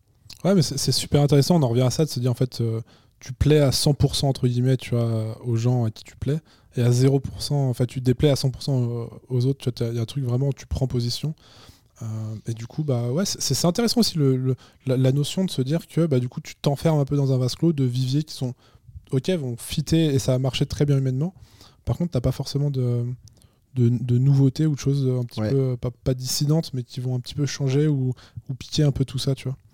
Euh, la question que je me pose par rapport à ça et par rapport à toute ton, toute ton aventure et tout le savoir que, que tu as, c'est comment a évolué toi ta vision du. Alors, pas forcément personnel, tu vois, parce qu'on a parlé un petit peu au début de toi ce que tu recherchais, quels étaient tes leviers, tes motivations, euh, ton cadre de travail, ce que tu recherchais. Mais, euh, quelle est ta vision, toi, du travail? Alors, bien sûr, il y en a un million, c'est pour ça que je te, pose cette question personnelle. Euh, comment a évolué, toi, ta vision du travail? De ce que tu verrais, ce que tu recommanderais dans une entreprise Comment, comment tu vois ces choses-là, justement? Tu vois, par ton prisme, toi, qu'on parle du nombre d'heures qu'on travaille par semaine, du nombre de jours, euh, du cadre de cette, euh, de cette notion de mission. Euh, comment, comment, toi, ça a évolué, ta, ta, vision de tout ça, par rapport à ce qui t'impacte, par rapport à. Tu vois, comme on dit, encore une fois, il y a des gens qui vont absolument pas vouloir séparer le boulot du perso, puis d'autres qui vont vouloir tout mélanger? Comment, toi, ta vision de tout ça a évolué? Bah, euh, moi, à titre personnel, je pense que je suis, je suis, je suis toujours optimiste dans l'âme, tu vois, et donc euh, euh, ma vision du travail, elle est assez positive, mais j'ai quand même le sentiment qu'on se pose souvent pas les bonnes questions, tu vois, quand on cherche quelqu'un qui recherche un travail, mmh. va pas se poser les bonnes questions et va se dire globalement qu'est-ce que je sais faire à peu près qui est pas trop loin et qui me paye suffisamment par rapport au train de vie que j'ai envie de mener. Quoi. Et les vraies questions, c'est pas ça. Tu vois, les vraies questions, c'est euh, est-ce que j'ai envie d'être entouré au quotidien? Est-ce que je vais être tout seul? Euh, Est-ce que j'ai envie d'apprendre? Est-ce que c'est important pour moi qu'on me, euh, qu'on me reconnaisse dans, dans, ma valeur, qu'on me dise que c'est bien ce que je fais ou en fait c'est pas un sujet? Est-ce que je veux, ouais, est-ce que je veux apprendre de nouvelles compétences? Est-ce que je suis, ça me va bien si juste je fais ce que je sais faire pendant longtemps? Et toutes ces questions-là, on doit se les poser, et, je pense que c'est la responsabilité individuelle, pas celle de l'entreprise, d'y de, d'y arriver. Euh, après, on a plein plein de mouvements, tu vois, semaine de 4 jours, euh, intégration de nouvelles technologies, IA dans, dans, pas mal de jobs, euh, nouvelle façon de manager. Ça, c'est propre à l'entreprise. Je suis pas sûr que ce soit un sujet, tu vois, collectif dont il faut qu'on parle. Euh, je crois que c'est à chaque entreprise de trouver son rythme. Il y en a pour qui la semaine de 4 jours, ça va bien fonctionner, d'autres pas. Là-dessus, tu vois, mon, pareil, ma vision a, a beaucoup évolué. J'étais philosophiquement assez contre la semaine de 4 jours. Parce que je me disais, bah, en fait, c'est tu veux réduire le temps de travail, ça veut dire que tu as un problème avec ton travail. Euh, donc en fait, euh, euh, non, le vrai truc, c'est plutôt de trouver un truc que tu aimes et de le faire potentiellement 7 jours sur 7, tu vois, pas forcément. C'est de l'abus, tu vois. J'ai bien, bien compris dans le documentaire, j'en parle aussi de l'importance du, repos. Mais, mais tout ça pour dire que c'est très compliqué de, dire il y a une vision d'un futur du travail mmh. et on me pose tout le temps la question de à quoi ça va ressembler le travail en 2030 bah, J'en sais rien en fait. Ça dépendra de qui tu parles, euh, de quelle boîte tu parles, qu'est-ce qu'elle a vécu jusqu'à présent, où est-ce qu'on en sera. certainement, on peut, on peut dire que de façon collective, en 2030, on travaillera moins dans un emploi. On aura peut-être plus de différents statuts. Euh, les carrières seront encore plus morcelées. Euh, on pourra dire qu'il y aura de plus en plus d'usage de la technologie au sein du travail. on peut dire que potentiellement, il y aura ouais, il y, aura peut-être moins de travail collectivement pour plus de monde. Mais, euh, mais après, est-ce que tu vas avoir un management qui va être directif ou qui va être euh, beaucoup plus autonome? En fait, ça dépendra de la boîte dans laquelle tu vas bosser. Est-ce que tu vas t'éclater plus qu'aujourd'hui? J'en sais rien. Il y a des gens qui s'éclateront toujours, d'autres qui détesteront leur job. C'est l'histoire du. Enfin, du. Enfin, ça sera la même chose en fait. Ça fait déjà 2000 ans que c'est la même chose et ça sera encore ça pendant 2000 ans. Euh, difficile. Je crois que c'est des questions qui sont hautement personnelles. Euh, et il faut se les poser dès le plus jeune âge, tu vois. Et c'est pour ça, là, je regarde derrière toi, tu vois, j'ai ma bande dessinée Work in Progress. Et si on travaille autrement, cette BD, euh, qui est l'adaptation du premier documentaire, elle est précieuse. C'est un, des projets sur lesquels j'ai préféré bosser ces derniers mois parce que, euh, parce qu'en fait, je crois que c'est des questions qu'on doit se poser dès le plus jeune âge, dès le collège, dès le lycée. Euh, cette question, qu'est-ce que tu veux faire quand tu seras grand? Bah, Il faut se la poser, mais c'est aux adultes autour de guider un peu la réflexion en, en aiguillant sur d'autres questions un peu, tu vois, euh, sous-entendu euh, que, que, je t'ai énoncé sur avec qui est-ce que tu veux travailler, dans quel environnement, tout ça. et c'est hyper précieux, on en a besoin le plus tôt possible, et pas de se retrouver à 20 ans en mode quête de sens, qu'est-ce que je fais? Ouais, bah, c'est super intéressant, justement, tu, encore une fois, tu as, un peu devancé ma, question et, et là où je voulais en venir, justement, c'est ce que je comprends en tout cas de, cet échange, c'est justement pas à quoi va ressembler l'avenir. En tout cas, cette notion d'essayer de trouver des solutions pour que le travail, parce qu'on se rend compte qu'on entre dans une sorte de crise du travail ou qu'il y a quelque chose de compliqué ou d'assez flou euh, et sombre qui se passe autour du travail actuellement. Euh, et, on parle, puis tu sais, chacun entre, bah, justement, selon les générations, selon la typologie de personnes et tout, on a tous des avis différents, puis tous des points de vue différents. Euh, des gens disent que bah, les jeunes ne travaillent pas assez, les jeunes disent qu'on se sent plus bien au travail. Il y a plein de choses différentes qui se passent. Mais justement, ce que je trouve super intéressant, euh, c'est de se dire, bah, et du coup, ce que tu fais, je trouve super important.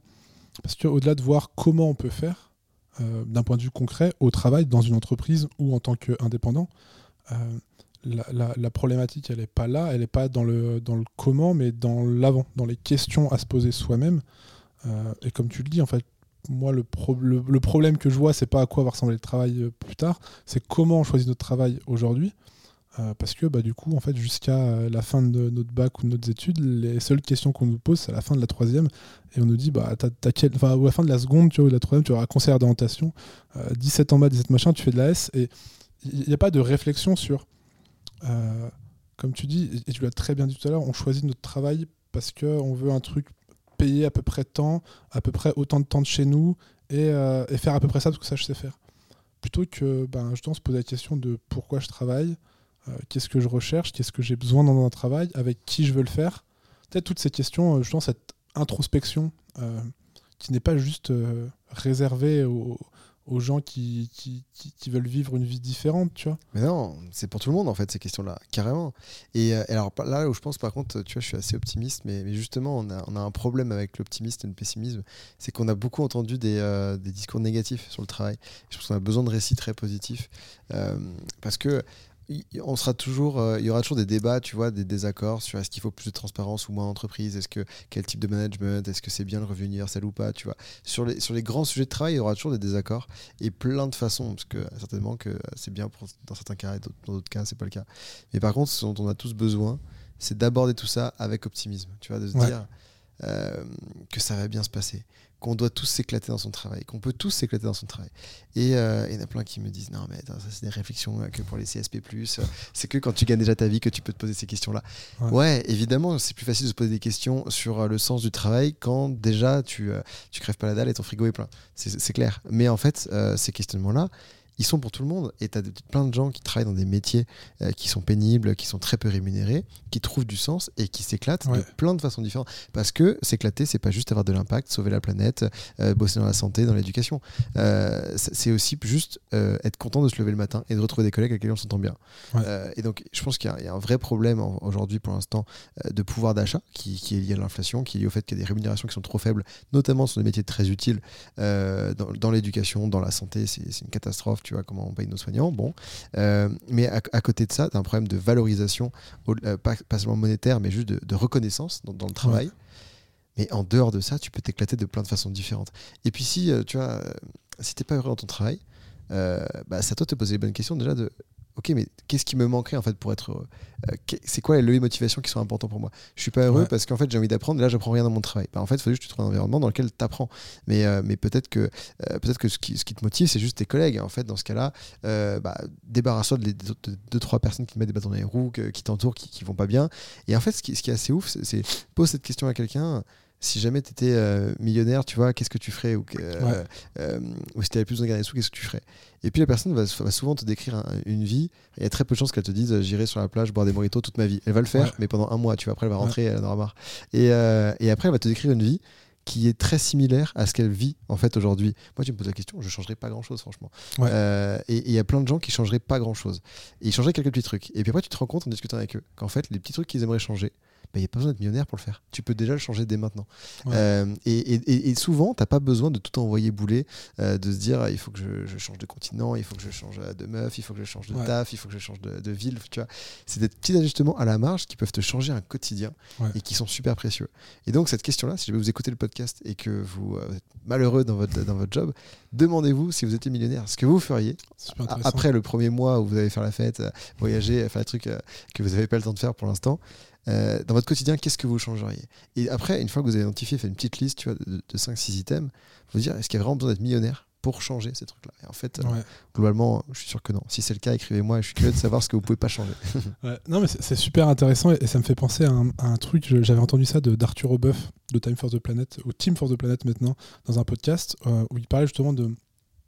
Parce que quand, quand on parle de quête de sens et de ce qu'on veut et ce qu'on a besoin de faire d'apprendre, bah, une- tu te poses la question, mais encore faut-il trouver la réponse. Tu vois, c'est quelque chose de très compliqué, l'introspection.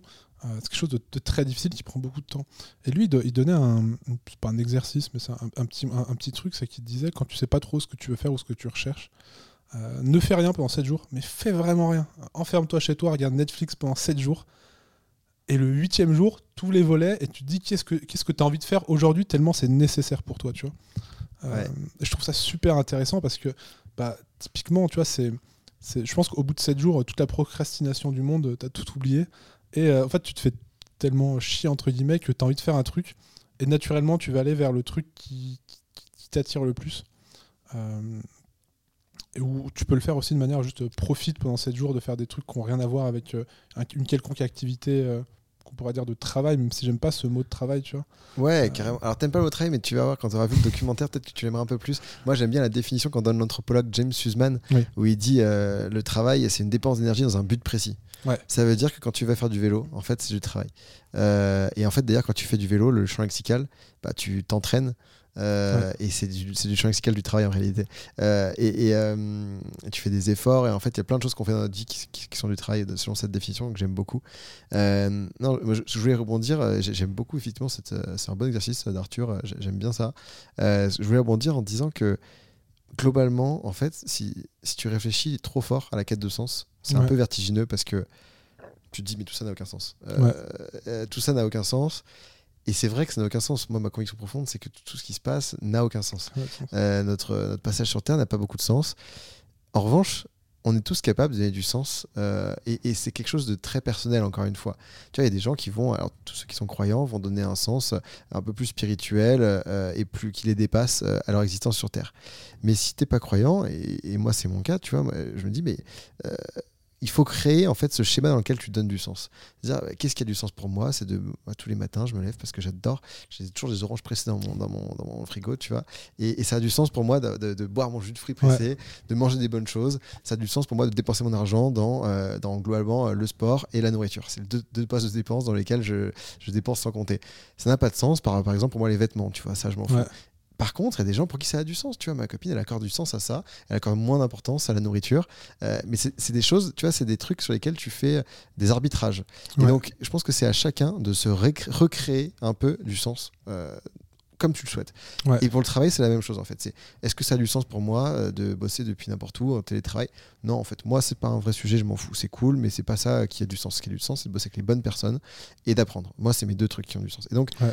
on, on doit chacun se poser ces questions-là. euh, et donc, peut-être c'est Arthur est à relier avec ce- ce- cet exercice-là de se dire posons les bonnes questions et ensuite, on doit se diriger vers l'environnement euh, dans lequel on est et, et recréer son propre sens. Et aussi de dire que c'est pas forcément figé, tu vois. Un truc qui a du sens pour nous à 20 ans je me rappelle quand j'étais petit, euh, j'avais pas de sous, tu vois. J'étais élevé par mes parents et, j'avais pas de sous et je me disais, j'adorerais manger des bonbons tous les jours, tu vois. Je rêverais de pouvoir manger des kilos de bonbons. Et je passais devant le, bureau tabac qui vendait les bonbons, la boulangerie. Et je me disais, quand je serai grand, quand j'aurai mes, sous, mon salaire, j'arrive et j'achète tout et je mange tout. Aujourd'hui, si je voulais, je pourrais arriver dans la boulangerie et acheter tous les bonbons.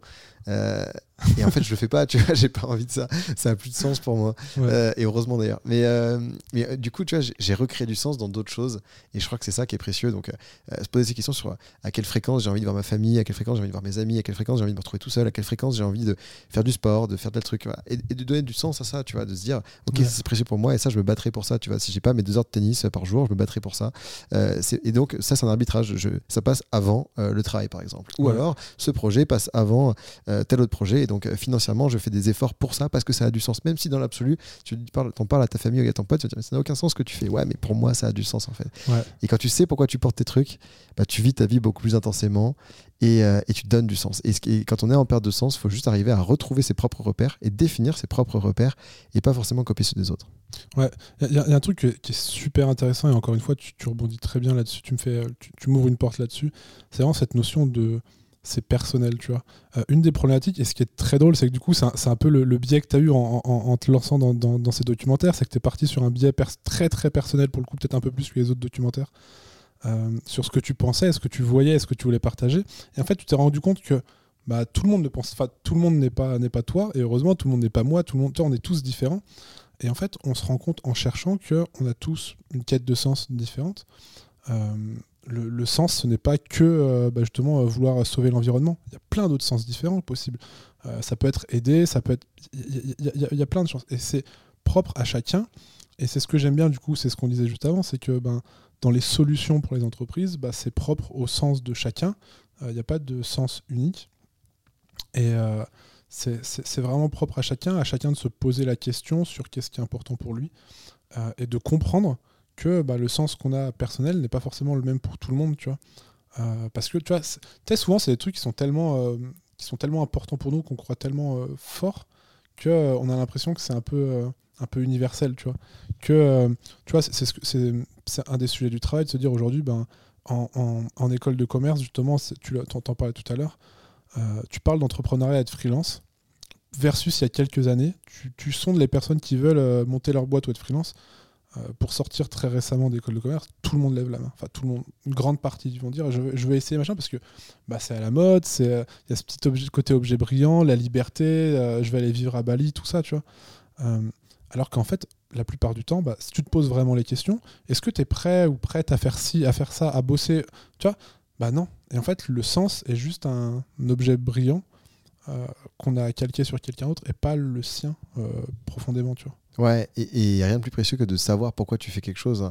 On est sur le podcast euh, L'Expé, euh, quand tu pars faire une rando, euh, on, ne cherche pas tous la même chose en fait en rando. Tu as des gens, ils vont juste se, chercher le, côté intense physique, tu vois, le dépassement de soi physique.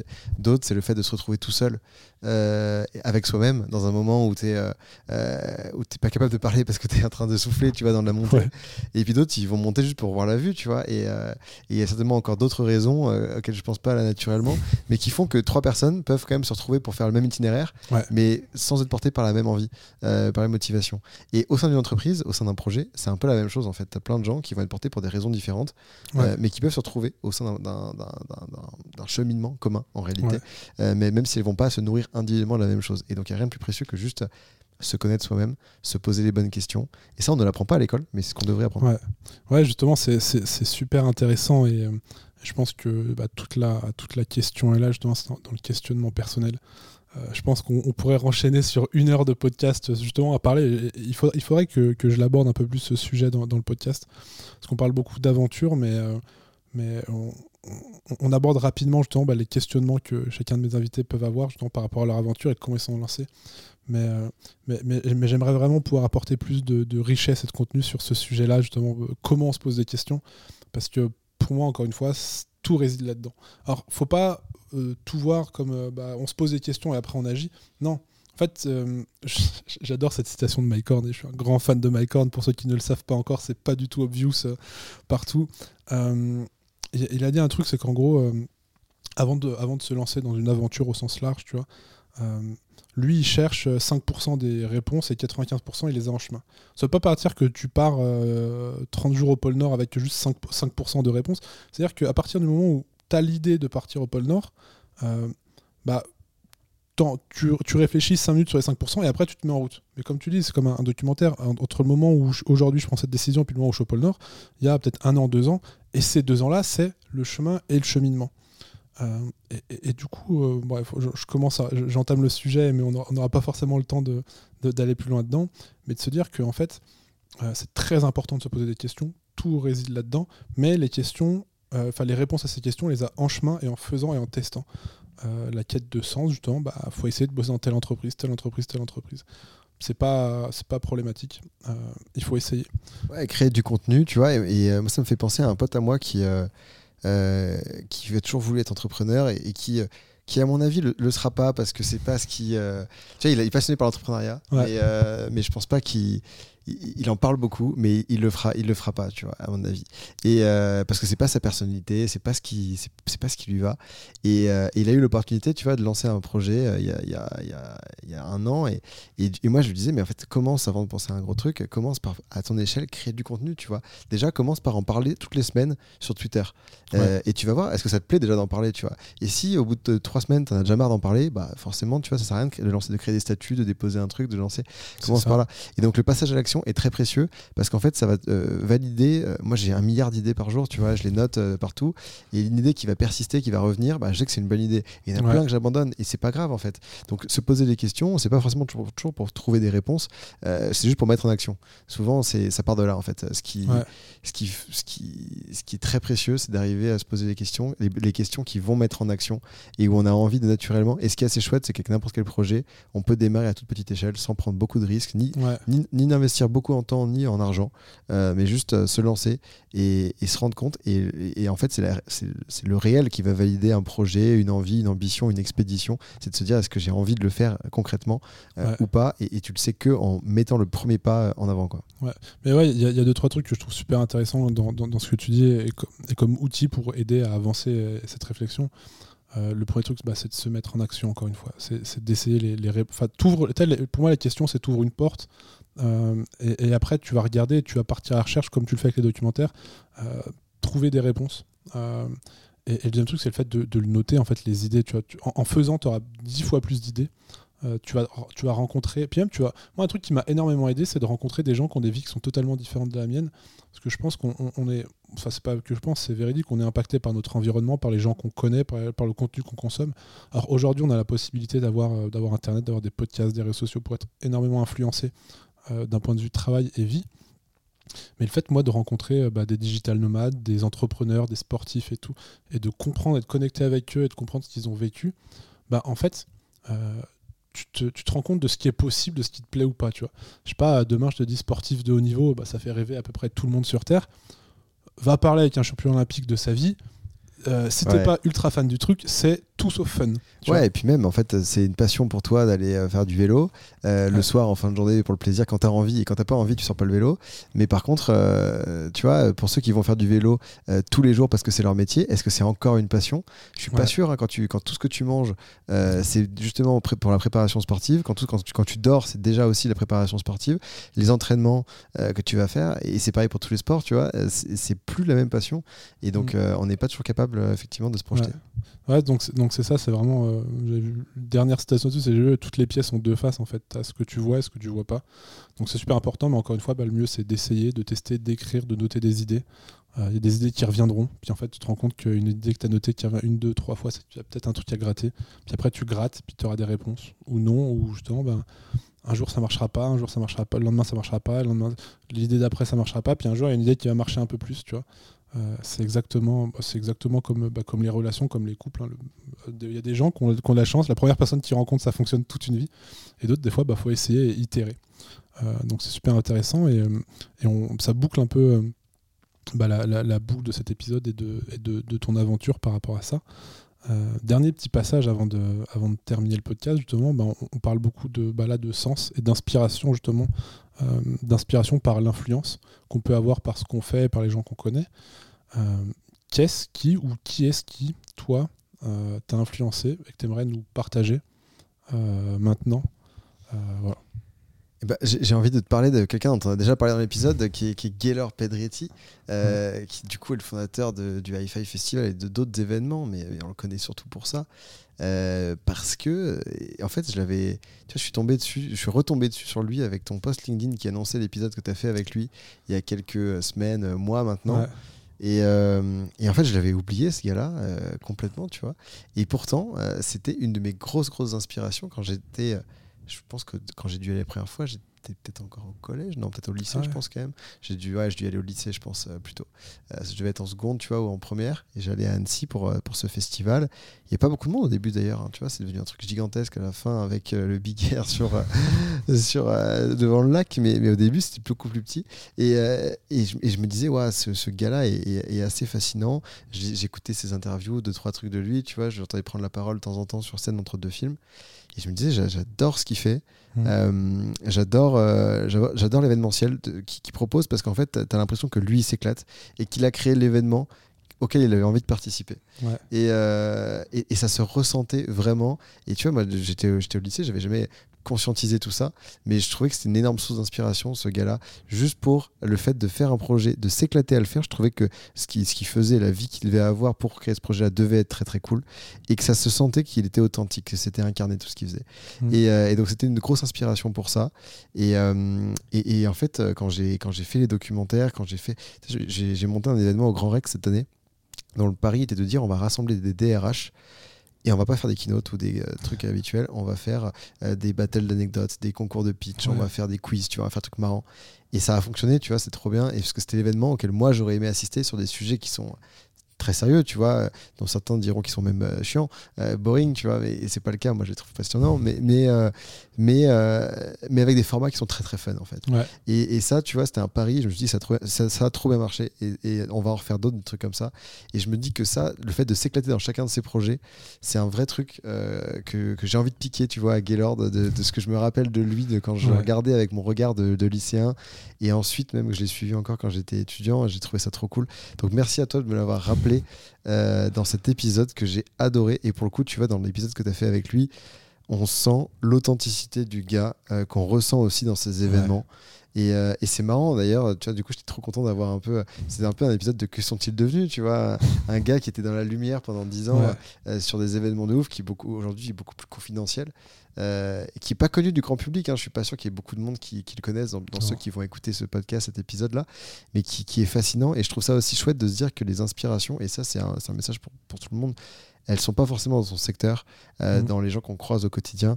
On peut tirer une inspiration, quelqu'un qui fait un truc qui a rien à voir avec nous, et pour euh, un aspect de sa personnalité, pour euh, un, moment de vie, pour un truc, en fait, tu dis, la, personne, elle, m'a touché, tu vois. Et Gaylord, il, m'a carrément touché quand j'étais lycéen. Ouais, mais Gaylord, c'est. Bah, écoute, je, je, te remercie pour, le, pour ce que tu viens de dire et, et, je, ne m'attendais pas en lançant ce podcast à un jour te tomber sur un, invité qui avait été inspiré par un autre invité. Tu vois, j'avais jamais eu, jamais pensé à ça, imaginé ça.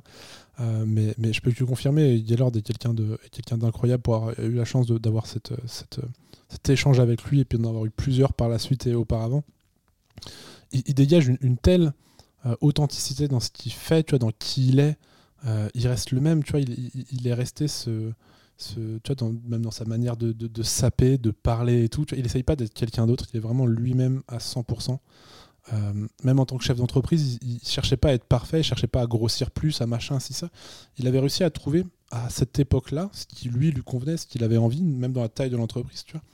Euh, il aurait pu avoir des ambitions bien plus grandes euh, pour le festival, pour d'autres projets et tout. Mais en fait, il est resté dans ce qu'il avait envie de faire. Et, et, super important, comme tu disais, en fait, il a vraiment fait un événement auquel il voulait participer euh, et surtout un événement auquel aussi euh, tu pouvais réunir plein de gens tu vois. Moi c'est ce que j'adore chez Gaylord et ce, que, je retiens énormément c'est cette, cette volonté de réunir des gens euh, de trouver le moyen de réunir des gens qui ne sont pas pareils du tout. Et Annecy, à Annecy bah, l'endroit où se passe le Hi-Fi Festival c'est exactement ça. Tu as une population qui est, qui est extrêmement différente. Tu vois c'est pas comme une ville où tout le monde se ressemble un peu il y, a des différences mais il y a un truc un peu à Annecy vraiment c'est les opposés. Et il a réussi à faire ça, tu vois, que je trouve incroyable. Et encore une fois, en y mettant bah, beaucoup de son âme. Et, ce qui est très drôle, c'est que même dans ce qu'il fait aujourd'hui, tu vois, il a totalement changé sa vie, parce que du coup, il est devenu père. Ce qu'il me racontait dans l'épisode, il est devenu père. Et puis maintenant, bah, lui participer à des conseils d'administration, il s'en tape. Ce qu'il veut, c'est kiffer dans son job. Du coup, il est repassé dans des trucs un peu plus opérationnels. Dans lequel il met vraiment les mains à la pâte. Il fait des shootings sur sa terrasse ou, dans son, ou sur sa table pour des marques de tisane ou de, trucs dans le genre, tu vois. Et, et, le mec est tellement passionné dans ce qu'il fait, tu vois. Même dans, justement, jusqu'au bout du truc, même dans une interview qu'il fait avec un petit jeune qui a quatre épisodes de podcast et qui se lance, il donne tout dedans, tu vois. C'est incroyable. Ouais, mais ça se ressent, en fait. Ça, se ressent et c'est ce qui fait que ça a de la valeur. Et, qui, ce qui fait à mon avis, le high five a marché, c'est parce que justement, il s'éclatait. Et s'il l'a fait pendant 10 ans, c'est parce qu'il s'éclatait. Sinon, j'imagine que gérer un truc comme ça, et, c'est tellement de pression, et c'est tellement de galères, et chaque année, tu as des nouvelles galères, et tu te dis, c'est bon, j'ai master le truc, mais non, tu jamais master le truc, en fait. Il y a toujours des, galères nouvelles. T'abandonnes, en fait, si c'est pas ton truc. Et, euh, et, je comprends carrément son truc de, de refaire l'opérationnel. Tu vois, moi, à mon échelle, il y a plein de trucs que je pourrais déléguer aussi et que je fais pas parce que j'aime le faire. Et je continuerai à le faire de façon opérationnelle. Et je me suis posé la question, il y a un an, de me dire, est-ce que euh, tu vois, potentiellement, on, je m'agrandis, tu vois, parce que j'avais plus de demandes pour faire plein de trucs que ce que je pouvais faire moi tout seul. Et je me suis dit, est-ce que je crée pas une boîte, je recrute En fait, non, j'ai pas du tout envie. Moi, ce que j'aime, c'est être tout seul. tout seul, non, être entouré, tu vois. Mais j'aime mener tout seul ces projets-là, euh, peut-être avec une personne, deux personnes, mais que ça reste à taille très très humaine. Donc aujourd'hui, je bosse avec des freelances, mais j'ai fait le choix, tu vois, du modèle solopreneur, indépendant plus qu'entreprise. Et ça, je l'ai acté, tu vois. C'est, euh, et, je me comparais avant à des modèles d'entrepreneuriat qui étaient plutôt start-up, tu vois. Euh, vite, lever des fonds, grossir. Ce que j'ai complètement arrêté de faire. Et aujourd'hui, modèle beaucoup plus solopreneur, euh, dans lequel je me reconnais à 1000%. Et, et, ça, je, trouve que c'est cool, en fait, de se dire qu'il y a aussi plusieurs façons d'en faire de l'entrepreneuriat, pas qu'une seule. Ouais, mais c'est super intéressant. Je pense que ça, ça boucle bien le, le discours. d'essayer et de se rendre compte en fait et de pas juste comme tu dis je pense que comme tout le monde et comme moi le premier il y a quelques années, j'avais envie d'entreprendre puis pour euh, recruter des gens puis grossir, tu vois. Parce que bah, tu te dis, ah, c'est cool, machin, c'est comme ça que je vois le truc. Mais en fait, en essayant, tu te rends compte. Encore une fois, je pense que c'est prendre du recul sur ce que tu fais au quotidien, te poser des questions sur ce que tu fais, ce que t'aimes, comment t'aimes le faire. Et tu te rends compte qu'il y a des trucs, bah, t'aimes les faire, puis t'as pas envie de les délayer. Alors qu'il y a plein de gens qui trouvent ça chiant. Et inversement, bah, il y a des trucs, tu te dis, bah, ça, j'ai envie de le délayer parce que euh, ça m'apporte rien. Donc, euh, encore une fois, je pense que bah, on, en a bien parlé, c'est de se poser des questions sur ce qu'on veut euh, c'est vraiment de se poser des questions. Euh, merci pour cet échange, Samuel. C'était vraiment ultra passionnant et ultra riche et je pense qu'on aurait, on aurait vraiment de, la matière pour en faire, pour faire plusieurs épisodes là-dessus. Mais euh, merci à toi pour cet échange. Moi, ça a été passionnant. J'espère que tu as passé un bon moment. J'ai passé un très bon moment. Merci Victor pour cette discussion. Merci à toi. Merci à toi l'aventurier d'être resté jusqu'au bout de cet épisode. N'hésite pas à laisser 5 étoiles sur ta plateforme de streaming préférée et à partager ce podcast sur les réseaux sociaux. Si l'épisode t'a plu, je t'invite également à aller découvrir nos autres invités. Pour aller plus loin, tu peux aussi t'abonner à la newsletter, me suivre sur LinkedIn ou Instagram. Tous les liens sont dans la description. Merci encore à toi et je te dis à bientôt pour de nouvelles aventures.